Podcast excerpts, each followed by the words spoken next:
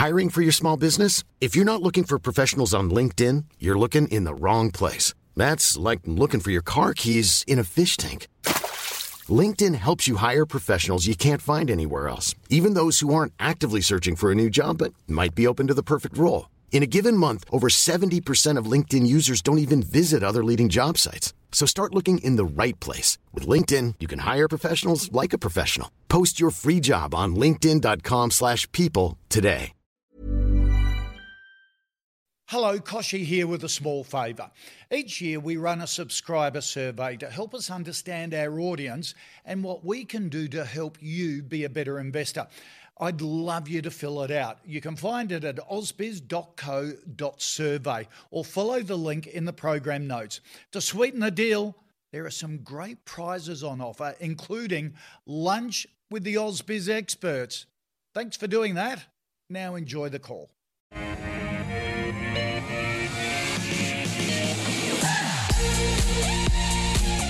Hello everyone, and welcome to the afternoon here on AusBiz. Great to have your company for the next hour or so for a program we term The Call. 10 stocks that you suggest we take a look at. I put them to two experts. We do it all in 60 minutes. A lot of fun on this day where markets are up 1% in the middle of the day after a big turnaround on the American share market last night. Volatility continues. Well, before last night, the American market was down 4% this week. And it was up 2% just last night. It's just mind-boggling, the volatility at the moment. Two experts today, two terrific fellas that I always love their insight. Carl Capolingua from Think Markets, based over in WA there. Carl, good to see you. And good afternoon, Koshy. And Expector, Carl was just... We're just connecting with Carl during the break, and 39, 40 degrees tomorrow. Here in Sydney, we're swimming underwater with our homes. I have a wife in Perth at the moment visiting the grandkids, snorkeling and having fish and chips by the water. Beautiful. If you want some rain, Carl, we can send it your way. No, we'd love some. I haven't had any for about 6 months, Koshy, and won't get any for about three. So I know, it's been amazing. Yeah. David Lane, have you survived in Brisbane there from Ord Minnett? Yes, we've been all right, I suppose, compared to the rest of the eastern seaboard and the rest of Brisbane last week. So yeah, be careful what you wish for. You don't necessarily want the rain that we've had here. It's been extraordinary. All right, let's get into the market. A lot to get through with these two guys today. First half hour, we're going to be covering CSL, carsales.com, Harmony, Bega and Pact, a great cross-section of stocks to take a look at.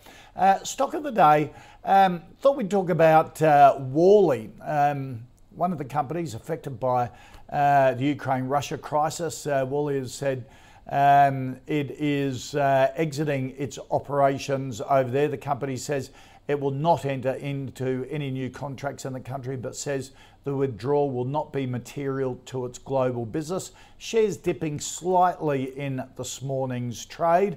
Carl, what do you think of Worley? And more importantly, sort of some of the ramifications of operations of other big companies. They're not big players like Apple, Disney, IKEA, who've all given Russia the shrug, but that's the ripple effect with companies all around the world, isn't it?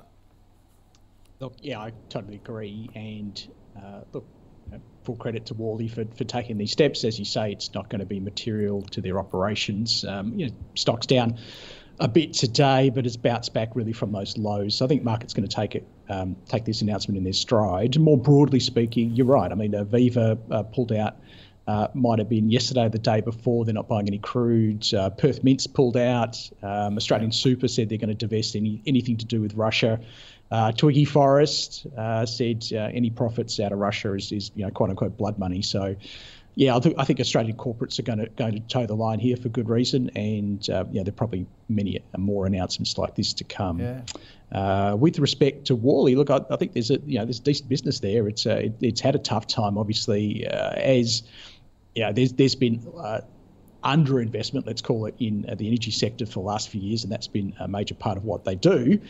They have struggled, but a nice repivot more into sort of the ESG, sustainable, renewable space. It's about a third of their business now, and let's face it, if anything, this current crisis has shown us we still need oil and other forms of carbon-based energy to keep the lights on and to keep us warm and to drive our cars around until some of those other solutions come through. So you're looking at their sort of last half results and sort of the full-year results before that. They do appear to be turning the corner, winning new projects, lots of projects in the pipeline. Valuation doesn't look too stretched here. We've got it. Our target price is about 10% or 11%, give or take. Today it's down a little bit higher than where it is. Chart's starting to look good. You can see there that sort of big double bottom in the middle. So you look at September, December. Importantly, that second low is higher than the first low from a technical basis, so that tells you that people are back into buying the dip. Bottom left, top right for the rest of it. So pretty happy with it, actually. I'd be comfortable adding this to even a longer-term portfolio. I don't know if it's core holding, but probably a half of a core holding and see how it goes as oil prices continue to perform well. All right. David, what do you think of Worley? Yeah, it's a very good business, and it's done very, very well in terms of the share price recently. But we were actually a little bit disappointed with their result. The result was a little bit below our expectations and reduced the recommendation to a lighten on Worley. Now, lighten really means that if you're currently a shareholder of Worley, it's worthwhile taking some profits at current levels, reducing your holding there. Doesn't necessarily mean selling out of it altogether, but just reducing the holding. I guess one of the issues with Worley is that the longer term really needs capital investment to generate their returns, because they assist in providing major projects. And given the long term view on hydrocarbons, it's looking more and more difficult to get that capital. So we see that. It will be in spite of the fact that we've got a very strong oil price at the moment, longer term it will be difficult to get funding for a number of those major projects. So I think that current prices, we take advantage of the stronger share price and take a few profits on them. All right, take some profits on Worley. Let's get into the stocks you want me to put to our expert panel. David, Georgie wants a view on CSL.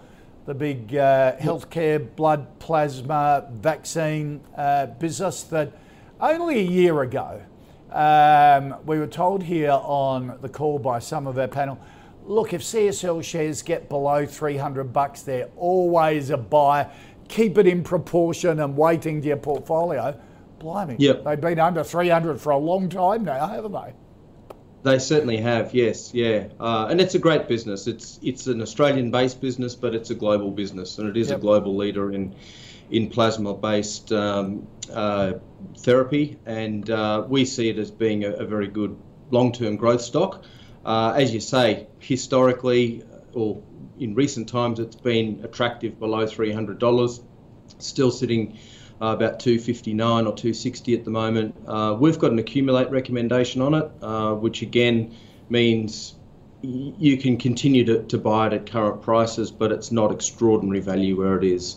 The thing about CSL is that they do trade on a high PE with a low dividend yield because it is a growth stock. So although it trades on a PE of around 29 times at the moment, the forecast is that it should grow its earnings by about 30% in the next 12 months. So that's really what you're looking for out of CSL, is a continuation of them growing their earnings. They've had a bit of a dip on their earnings over the last 12, 18 months due to COVID, but now that we're moving out of lockdowns and they're moving around the world, their plasma collections are starting to improve further. Yeah, okay. Carl, what do you think of CSL? What do the charts tell you? They also, this issue with getting blood or plasma in America, you pay people to donate blood, unlike here and with lockdowns that that stopped that supply, which affected them a bit too, didn't it? Yeah, look, absolutely. They've had a bit of a tough time during the pandemic, just basically due to social mobility, the ability for people to get down to those centres and donate blood. And it's, part of the mobility problem was the closure of the Mexican border at one stage. So a lot of the Mexicans would go across the border for the day, donate blood, get paid for that, and then head back down. So look, a lot of that's going to back out. In the process, they've added a bunch of new collection centres, and I want to say something like 70 or 80 over the last sort of 12 to 18 months to increase the ability to get that blood. But with that comes increased costs as well, and that's kind of been the bugbear of the results over the last few halves. So it's it's one of lower plasma collections, and of course they need those that plasma to make all of these fantastic products that they produced at the end of the day. So high costs, lower plasma protections, but the good news is it's starting to back out, and I think that we're on the right side, and I'm sort of hesitating there because it's always risky to call these things in the middle of a pandemic, but I think we are on the right side of this. David mentions that, CSL tends to trade on a high PE and but it's been in the 40s. It's been, 40s for a long time. As long as I can remember, the market's generally been happy to pay 40 times earnings for CSL. It's currently down around in the 30s now. So it's a low 30s. I'm going to say it's 32, I think my notes have got here for current FY. So you're actually getting it at the cheapest multiple in probably the last 5 years. So I don't think it's crazy expensive. At the start of, in your introduction, you mentioned how us experts, we get up here talking heads on TV and we say things like if CSL gets below a certain number, then buy it. Look, in the defense of my fellow experts, Koshi, we didn't know that they were going to pull the trigger on this Vifor acquisition. Yeah. And it's a massive one. So they had to raise a lot of money to do that. And typically when you're raising such a large sum of money, and because of the issues with sort of Swiss laws and takeovers, they had to get it done really quickly. So a big amount of cash in a quick amount of time means a big discount to the share price, and that's why it got knocked around. So the institutions got in at 273, mums and dads got in at 253, and I think that will show out as being a bit of a bargain. They've got a history of doing this, so with Behring, Sakaris, big issuances, big discounts, and then, obviously bouncing back from there. Look, we like the stock.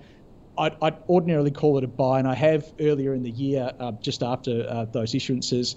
We're probably more at a hold now, though. We're telling clients just on the basis of the charts. The chart worries me. At the end of the day, I can talk wax lyrical all day about how much I love CSL, and I do.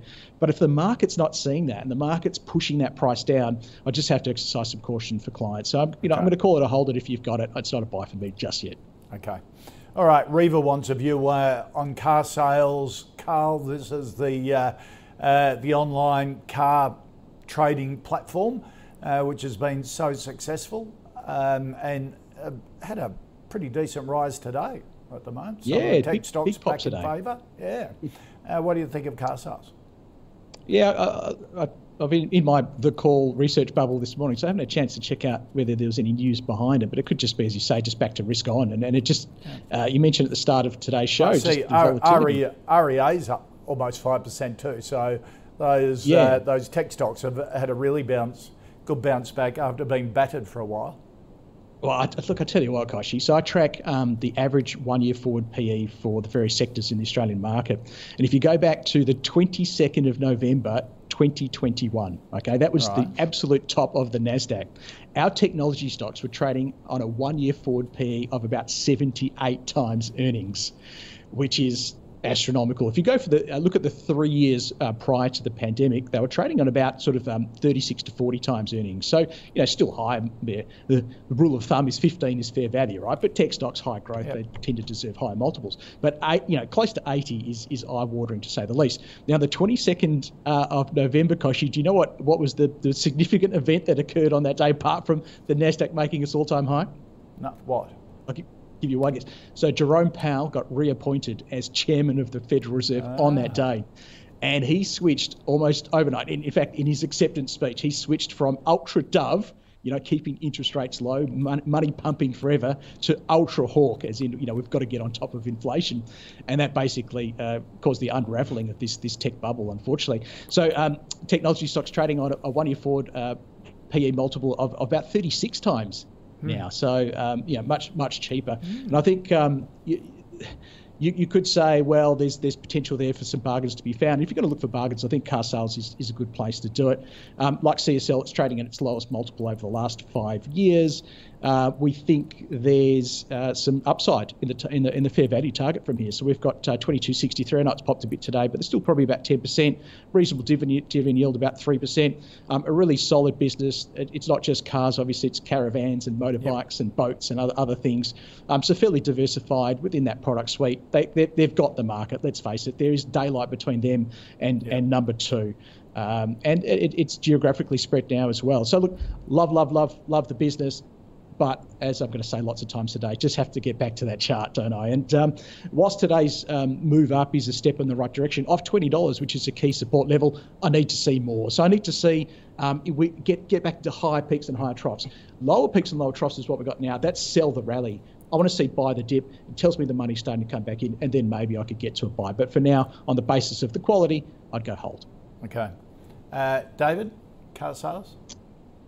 Yeah, car sales, don't really see any reason for it to be jumping today. There doesn't seem to be any news other than, as you said, the overall tech sector having a bit of a rally.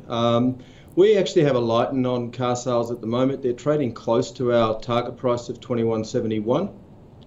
It is a good business, but I think it's really had the tailwind over the last 12 to 18 months with the demand for used cars coming out of COVID.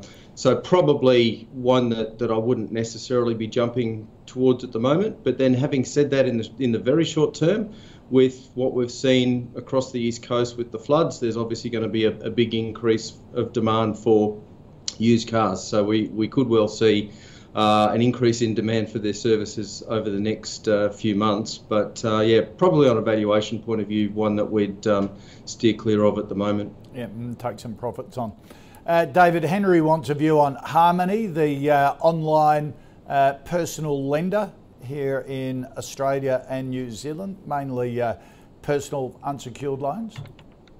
Yeah, Harmony's a very good business, very interesting business. We've got a buy recommendation on it. It is a high risk business because it's a small cap, and they've made some acquisitions recently which add to their overall stable. But we like Harmony. Got a target price of $2.42 on it, so it means potential upside of 80% from where they're currently trading. But as I say, it is a speculative company, but one of the disruptors in the financial sector. Yep. Carl, what do you think of Harmony? Well, straight off, I don't like that chart that was just on screen. So I like them bottom left, top right, and that one's a bit top left, bottom right. So it's a fairly new company. I think they floated back in November 2020, issue price at $3.40. So currently around about $1.30-ish, I think. Is a bit of a disappointment there, I guess, if you got in the flow. And that is a bit tricky sometimes with these floats. They can be priced for perfection, and with a little bit of hype around them, you tend to underperform. Where do we go from here? Look, I think there's a decent business there. It's just about finding the business or getting the business at the right price. So it's all about scale right now. So as you said, they are ramping up here in Australia. It was originally a New Zealand company and is dual listed on both exchanges.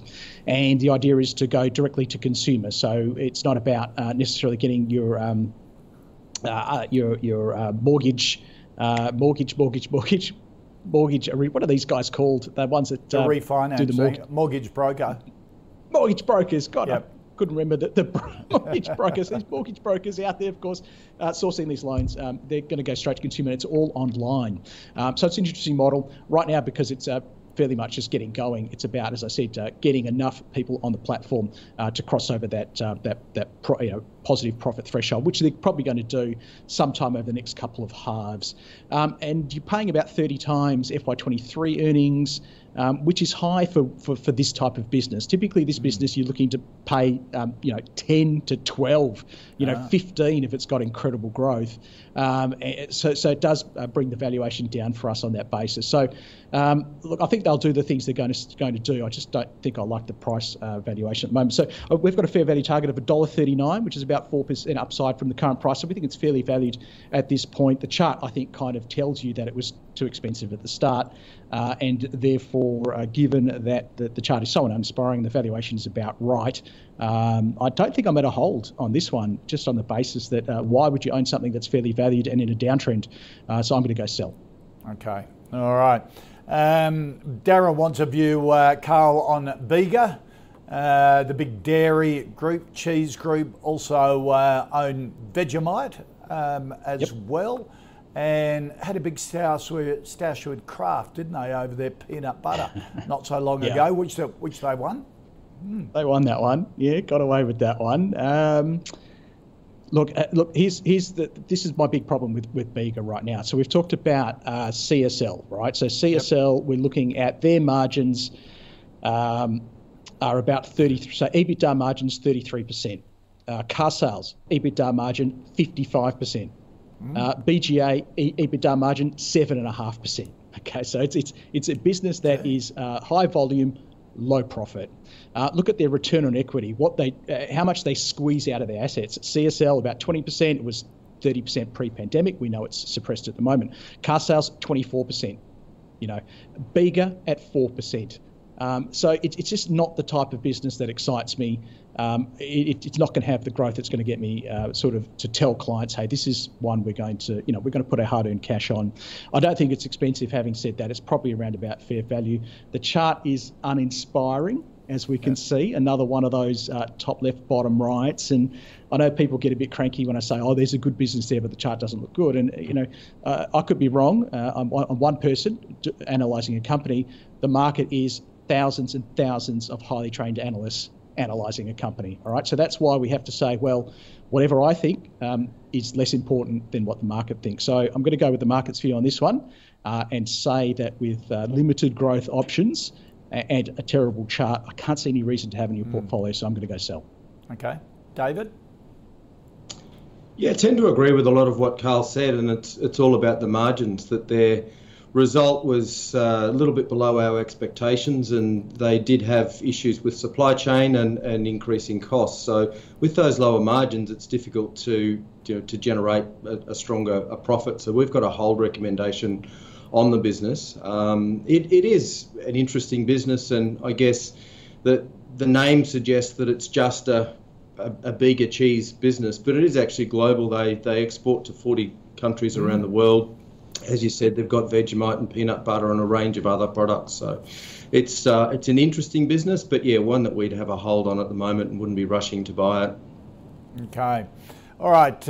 Steve wants a view, David, on Pact, the big packaging group there in rigid plastic packaging. So that's sort of your Coke bottles and things like that, isn't it? And your peanut butter jars and your Vegemite jars and cans, various things like that. Yep. Yeah, we like Pact. We've got a buy recommendation on them. It is a very disrupted industry, but Pact is one of the leaders across Asia, and we've got a target price of $3.10 on there, so a reasonable upside on that, and it also pays a decent dividend yield. So Pact are paying a dividend yield of about 4.5%. They've had struggles in recent years, but we are anticipating that they're through those struggles and that their profit or return to profitability this year, and think that the outlook for Pact is fairly positive. Right. Okay. Carl, what do you think of Pact? Yeah. Look, it's been a tough time for them, so they're one of the losers out of this supply chain disaster that is occurring and probably ongoing now with what's going on with Russia and Ukraine. Input costs spiking. They're price takers in a lot of these inputs, which then become the packaging that we see in supermarkets as an endpoint. So they've had a tough time. I think what's really great about this business, and I think if you've got it, what you're going to look forward to is the fact that they are making this substantial switch into more of this circular economy. So recycling packaging, using more recycled components to create these, and there is a big demand out there for this type of packaging from their end users. I don't think it's crazy expensive here. I think it's trading at about 10 times this year's earnings, which, you know, ordinarily sounds cheap. You know, we had CSL trading at about 32 or 33, but pre-COVID it was trading at about 5 or 6. So whilst, say, CSL and Carsales are at the bottom end of, say, their 5-year multiple range, and you're probably getting a little bit of a discount there because of current circumstances, maybe this one's closer to the top end. As David says, look, an attractive yield, about 4%. It's only 65%, Frank, though, so keep that in mind if you're a super fund. But otherwise, look, a solid and improving business. You can see how tough a time they've had on the chart. So the chart is just a reflection of their earnings. So over that period that we can see there, you know, earnings have not been on an upward trajectory. In fact, quite the opposite. And the chart's just reflecting that. We can see maybe it's turning the corner, but I can't go with maybe for my clients. I need, you know, I don't need certainty, but I need, you know, significant confidence that this one's turning the corner. With, again, decent business, but with the chart still pretty much top left, bottom right, I can't call it a buy. I'm going to just sneak in with a hold. Okay, all right. Let's recap the first 5 stocks plus our stock of the day. Worley, Carl likes it at these levels. David at Ords is saying take some profits off the top of Worley because it's had a good run. CSL, a hold from Carl, an accumulate from David. Carsales, a hold from Carl, take some profits from David. Harmony, a sell from Carl. Ords have got a buy on Harmony. Bega, a hold from David at Ords, and a sell from Carl, and a hold on Pact from Carl, and a buy from David. Here at the call, we've been following our new fantasy portfolio. Our investment committee met to put it underway, and you can catch up with the discussions of the investment committee on how they put the portfolio together online on the platform now, on the AusBiz platform. Let's take a look at the how the portfolio looks at the moment. BHP, Macquarie, MinRes, Steadfast, Aristocrat, Ord Minnett, CSL, NextDC, and Universal Stores. They've got a sort of half allocation, if you like, on Qantas and Frontier Digital Ventures. The portfolio's got 20% in cash. And all of the calls, unanimous buys or unanimous sells, if it relates to a stock already in the portfolio, go to the investment committee, which will meet at the end of this month, beginning of next month, and see how they should look at the composition of the portfolio.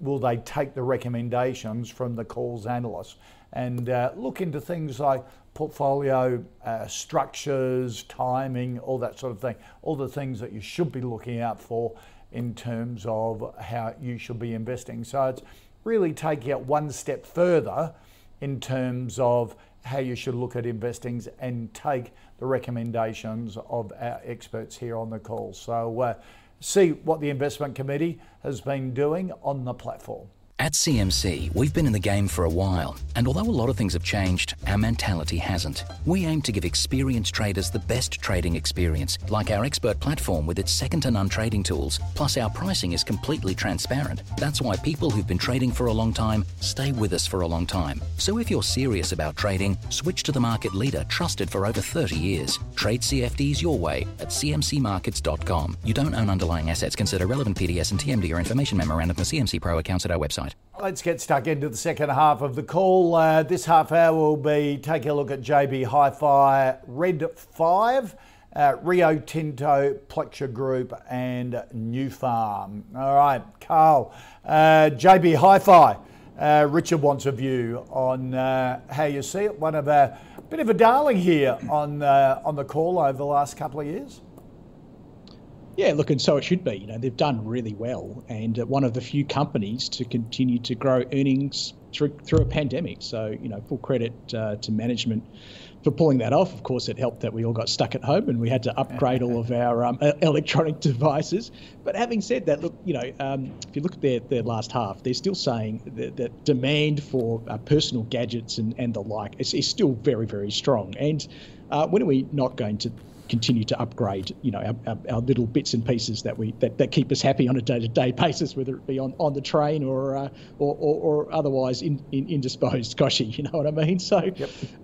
Look, the other thing, look, I hadn't thought of it until you mentioned it earlier on in the session about all the various floods on the East Coast, and maybe there could be a bunch of insurance claims there for big screen TVs and anything that got caught underwater, so that could be helpful for them. But I do think this broader work from home theme is going to continue. And I think, you know, look, we're probably towards the end of it, but there's enough in there to keep earnings flat. I think that's the key with JB Hi-Fi. So brokers are a little bit bearish on this one. They're kind of saying, well, earnings are going to back off by up to about 10% for this full year, and then, you know, sort of 3% the next year and flat for the next couple. So anything JB Hi-Fi can do to beat those expectations is going to provide upside for the share price. So if they don't come off by 10%, and the last half was only down by 1.6%, by the way, you know, anything better than the negative expectations could see an upside pop in the share price and a little bit of a re-rating. Look, we do like it here. We don't think there's oodles and oodles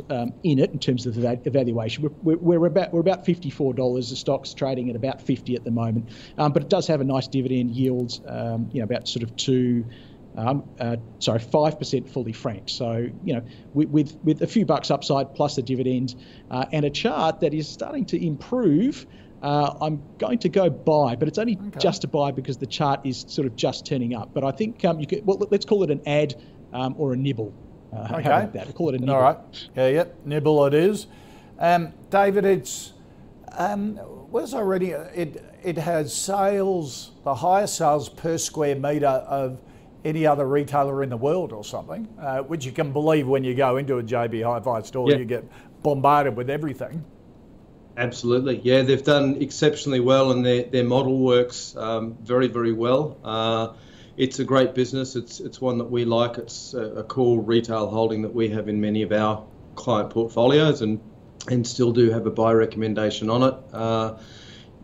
Carl mentioned the impact of the floods, and bearing in mind that JB Hi-Fi not just has JB Hi-Fi but also has Good Guys, so they have the ability to tap into not only the big screen TVs and the like, but then also the washing machines and dryers and fridges and all those sorts of things that are going to need to be replaced over the next few months. So certainly I think they'll get a bit of a kick from the floods across the eastern seaboard. But I guess JB Hi-Fi is probably a very good example of why you need to deal with an advisor and why you need to actually look at it for your own personal circumstances, because we do have a buy recommendation on the stock, but they do also have an off-market share buyback on.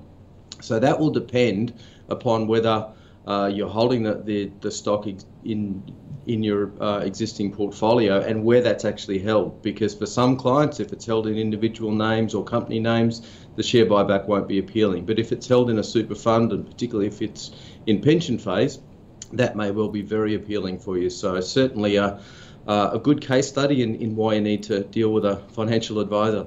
Right, yeah, okay. So you've still got a buy on it though? Yes, we do. Yeah, we think that it's a good stock, target price at $57 on it. Right. And as Carl mentioned, a very good dividend yield as well. Yeah. Okay, all right. Carl, our next stock that viewers have sent in is Red 5, a gold explorer over your way, projects in the eastern goldfields of WA and also in the Philippines. Yeah, look, absolutely. I actually know the person who coined the name Red 5. And he just thought it sounded good, by the way. So right. It was something else before that, and then they renamed it. He had a bunch of this stuff, an old stockbroking friend of mine over here in WA. But it's been a long time coming. I mean, we're talking about 20 years ago that I think they changed the name. But they're getting close to launching themselves into the lower echelon of mid-tier Australian gold producer, Goshie, right. Which is not such a bad thing when gold prices are not doing too badly right now at all. So we're talking, once this their new mine that's just literally about to, well, they're actually starting to mine, but they're just working on commissioning the other bits and bobs that will process the ore. We should have our first pour probably in the next couple of months even. Once this mine, it's about, so there's Kalgoorlie, and then if you head about 240 k's north, you get Leonora. and then you go a bit further that way, you get Laverton. So it's very much in the heart of our mining belt over here. So close to infrastructure and all of those sorts of things. We're going to have about 240,000 ounces in total, of which about 176,000 coming from King of the Hill, the other one coming from Darlot, which is literally just up the road.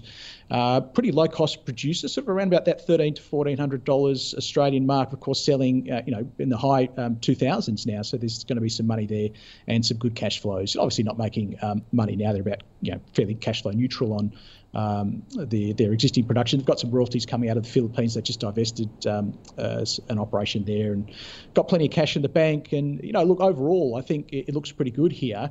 But what viewers need to understand is that it's not going to be one of those 30-cent to $3 jobs. Because I think there's about 2.4 billion shares on issue, reflects how long it's been around, how many times they've had to raise capital to get this thing to finally become successful. Now, I started tweeting about this one. In fact, I was on AusBiz. I've called this one a buy on AusBiz, I think, from about the mid-20s. I've tweeted about it. It's been my feature stock on Twitter for many, many occasions. So it's gone from about 26. It's in the high 30s now. We've got a valuation of 44 cents, but it's a pretty conservative valuation. It's based upon $1,800 ounce US. So we're at $2,000 an ounce. There's some upside there. It could trip. Our target could get into, maybe get towards 50, but it won't be in the dollars simply because there's too much paper around. But, hey, we like it. Look, it's a hold it if you've bought it based upon my past recommendations, and I still think it's a buy on the basis of there's a bit more upside in it. And, hey, gold's on the way up. Okay. David? Yeah, agree. It's a speculative buy from us. It's a very good company and one of our preferred small-cap miners or small-cap gold miners. Having said that, though, our target price is 40 cents and they're currently trading at 37. They've rallied very strongly in the last few weeks with the gold price improving. So, probably not a lot of upside in the short term, but that depends upon where the gold price goes. But definitely a stock, if you haven't already got it in your portfolio and you are looking for a speculative punt, that's the sort of stock that we like, but maybe see if you can get it a little bit cheaper if there's a bit of a softness over the coming weeks. Okay, all right. Let's go from one end of the resources scale to the other. And David, Mitch wants a view on Rio Tinto, the massive conglomerate. Yes, massive, as you say, massive business, a global business, and a core of most of our client portfolios and certainly a core of many portfolios around Australia. Rio's an excellent business. They've benefited very, very strongly from the improvement in the iron ore price over the last couple of years. But we've got a hold recommendation on it at the moment, medium risk. So really that means if you've got it in your portfolio, happy to keep holding it, happy to get the dividend yield, but don't see any short-term catalysts as to be buying it at the moment. If there is a weakness in the share price, that would be a time to look at buying it, but certainly don't have any issues with holding it in a portfolio long-term. Rio and BHP and Fortescue over recent years have become very good income plays. They're paying out good dividends, but it is important to note that the dividends are actually declining. So last year, Rio paid out about 8.5%. This year we're forecasting dividend yield of about 6.2%, fully franked. Still a very, very, very good yield, but it's not continuing to pay out at the high rate that it once did. David, a lot of people weigh up Rio or BHP, don't they? Similar. They do. Have you got a preference? Well, at the moment we have to have a preference towards Rio, partly because JP Morgan, who we associate with in terms of our research, were involved in the demerger between BHP and Woodside. So that means that officially we can't have a view on BHP. Okay. But to be honest, in most client portfolios, we will have both in there. Right. Okay. Carl? Yeah, look, hey, what Aussie portfolio doesn't have BHP and Rio Tinto in it, Koshy, and probably some Fortescue as well. Look, my view would be BHP would get the nod just on the basis that I think there's more diversification within BHP, even obviously after they're spinning off their energy or oil assets to Woodside, and some good exposure to nickel, which Rio Tinto actually doesn't have a lot of nickel. They've got a couple of projects sort of in the offing, but no direct exposure at the moment. Definitely exposure to aluminium. Aluminium prices booming at the moment, big exposure to copper, copper prices firming. But we can talk all day and all night about these other peripheral metals, because it really all comes down to iron ore with Rio Tinto, doesn't it? And I guess if you've got to decide, if you're deciding today, and people watch this show, Koshi, to make that decision, should I buy Rio today? You've got to have a view on iron ore down the track. So just topped 160 a tonne US in Singapore, pulling back today. Note about down about 5% in Shanghai today. That's interesting. Not probably the reason for Rio's decline. So you can see a big drop right there at the end of the chart. And for people that might be sitting down to a baguette on the East Coast and probably coughing up half that baguette because they're going, why is my Rio Tinto? Why is Rio Tinto crashed today? It's gone ex-dividend. So yes. $6.60 I think was the dividend plus franking credits. You know, close to $9 worth of value there for shareholders. And that's why it's gone down. So don't panic too much. But if we just pull this back to iron ore, and I can probably do this one fairly quickly, our view is that iron ore prices will stay stronger for longer. Now, 160 I think is unsustainable. I think 150 is unsustainable. We're thinking probably more around that $120 a tonne mark for the next 12 to 18 months. Now, Rio Tinto's pumping the stuff out for about $20 a tonne, so they're still going to have profit, massive profit margins. The dividends are declining a little bit because production is coming off a little bit, but you know, we talk about cost issues, and that is probably one of the most substantial issues there. And obviously in WA, the situation is very tight here. But look, I think pricing will more than compensate for that, and therefore Rio Tinto's going to continue to be a cash cow. If I can say anything for you, if you're worried about it, if it's in your portfolio, look, don't worry too much about it. I think it's going to be fine. I think David's right. You've got to play the cycle on this one. It's got to pump when iron ore is pumping. It's got to pull back when it's not. And, you know, if you don't have it, I think you can buy the dips as well. Look, it's a solid hold for us. It does deserve a place in your portfolio as a core holding.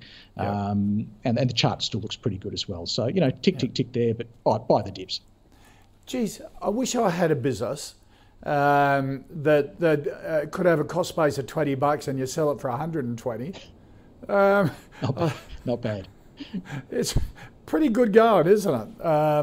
And people would be disappointed if the iron ore price got down to that. But it's a really cheap producer, as is Fortescue, isn't it, Carl? It's sort of lower quality, but they it's their bull market at the moment, Koshi, and they are doing their best to churn it out. But there are some limitations on that. Yeah. Brazil is still slow to come back. Hey, we didn't even talk about Ukraine and Russia. You know, that's about 5% of global iron ore supply coming out of the market. There, it doesn't sound like much, but in a market that was pretty tight as it is, it starts to have an impact. So more of the reasons why we think iron ore prices will stay high. Okay. Look, they're going to ebb and flow. But anything above 100 is a massive bonus for these guys. Geez, I didn't realise the iron ore implication to Ukraine, Russia. Yeah, but everyone talks about Vale in South America, but not there. That's interesting. All right, Jack wants a view, David, on Plexure Group. This is like a sort of telco software business, isn't it? They have a customer relationship management, the system that allows retailers to connect with customers on their different devices. That's right. Yes, it's a fascinating business because it's one that you don't necessarily know the name of, but most people will have seen it. So their major customer is actually McDonald's. So they provide the platform mobile ordering system for McDonald's around the world. So in 64 different countries. It's an interesting business because it's currently going through really a transformation. They've had a merger and really it was a reverse takeover in some respect with a business called Task.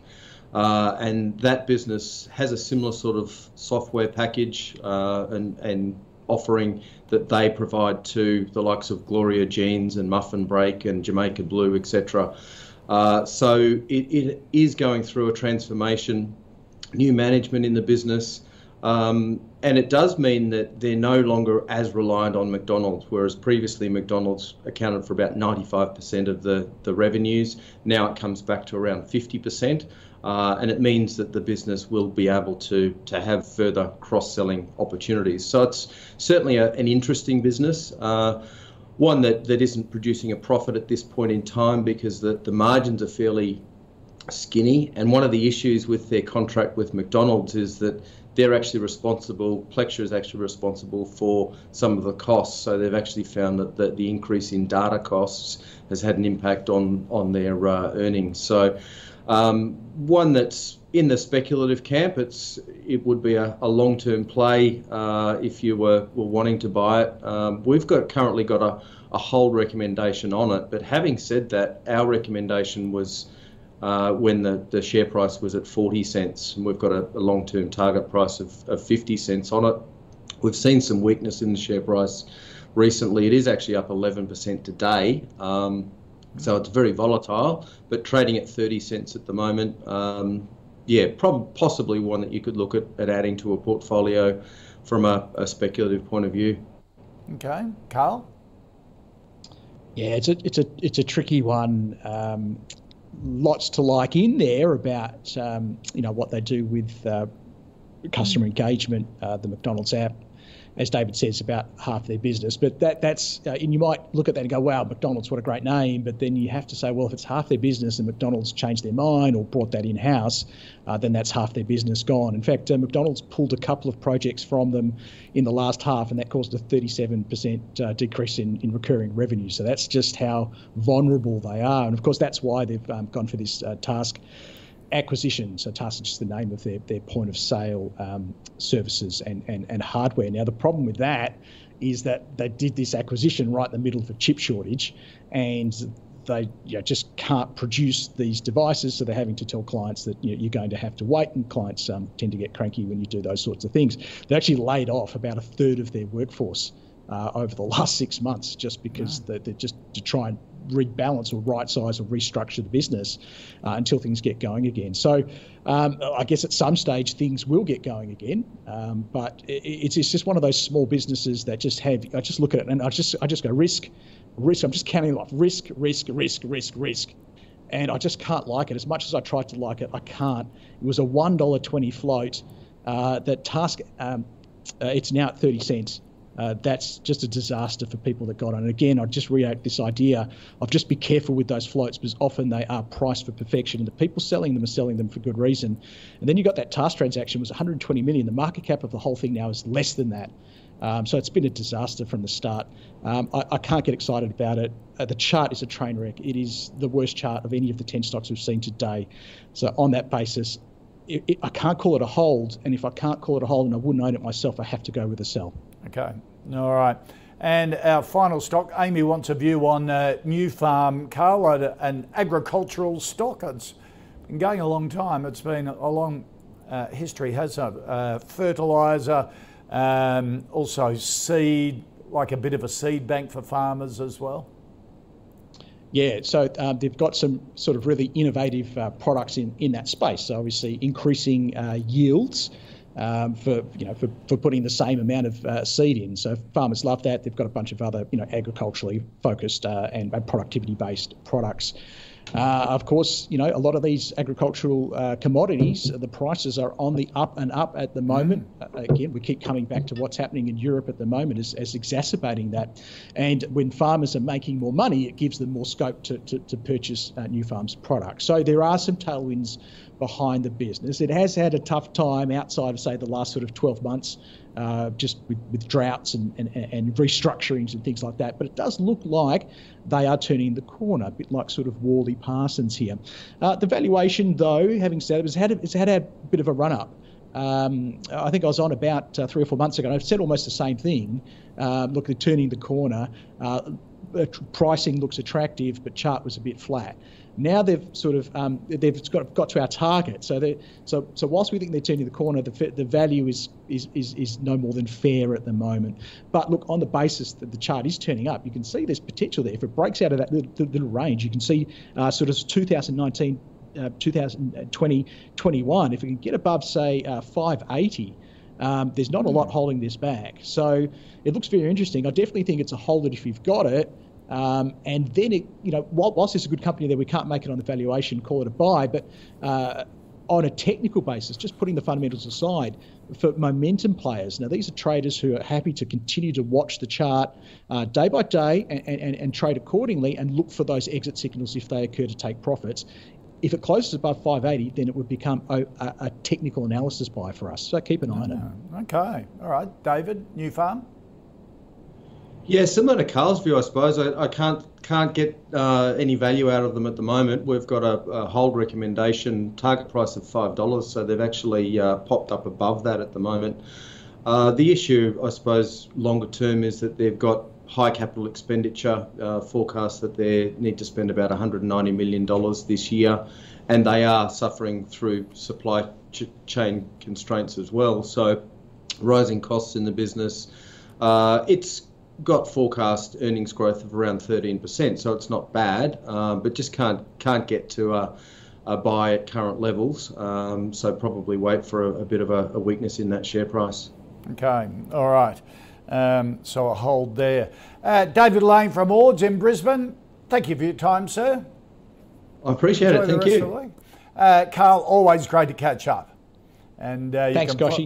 Follow Carl on Twitter as well, particularly if you like your charts. You get a whole bunch always of them every day. It's fabulous. Always right, pumping out the charts. Yep. Thanks, buddy. Catch you later. Talk to you soon. Let's recap the final five stocks. JB Hi-Fi, a yes from both. Red 5, a speculative buy from both of them. A junior gold stock that's about to go into production. Rio, a hold from both if you've got it. Carl, if you had to decide between Rio and BHP, prefers BHP because it's a bit more diverse. Plexure, a no from Carl, and a speculative buy from David, and Nufarm a hold from both. Carl making the point on the charts, if Nufarm's share price gets above 580, that's the magic figure, then it would be a technical buy on the chart. So if you're interested in that sort of thing, watch that. If you'd like any stocks put to our expert panel, just email them to me, and using the call at ausbiz.com.au, or if you're going to use Twitter, usually at AusBiz TV handle. You can see all the stocks in the Calls Fantasy portfolio at ausbiz.co/portfolio.